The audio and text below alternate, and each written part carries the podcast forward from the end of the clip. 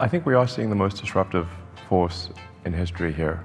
There will come a point where no job is needed. You can have a job if you want to have a job for sort of personal satisfaction, but the AI will be able to do everything. Elon Musk voorspelt een wereld waarin kunstmatige intelligentie alles van ons over kan nemen.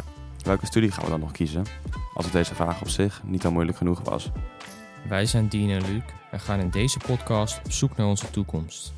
In gesprek met experts verkennen we wat we allemaal moeten kennen en kunnen in de wereld van nu.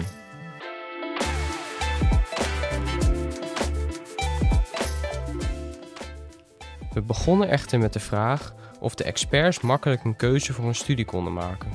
Ik uh, ben uh, Mike Disseldorp, 54 jaar. Ik heb na het VWO ben ik gaan studeren. Ik vond het moeilijk om een keuze te maken. En hoe was het voor jou Marije?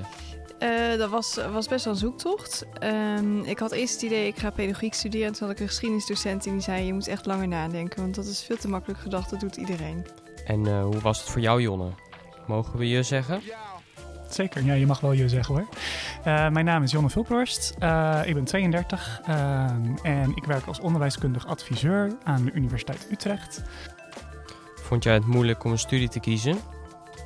Ja, dat was super ingewikkeld. Um, ik had een NG-MT-profiel eigenlijk, zoals dat nu bij jullie is, met geschiedenis en economie.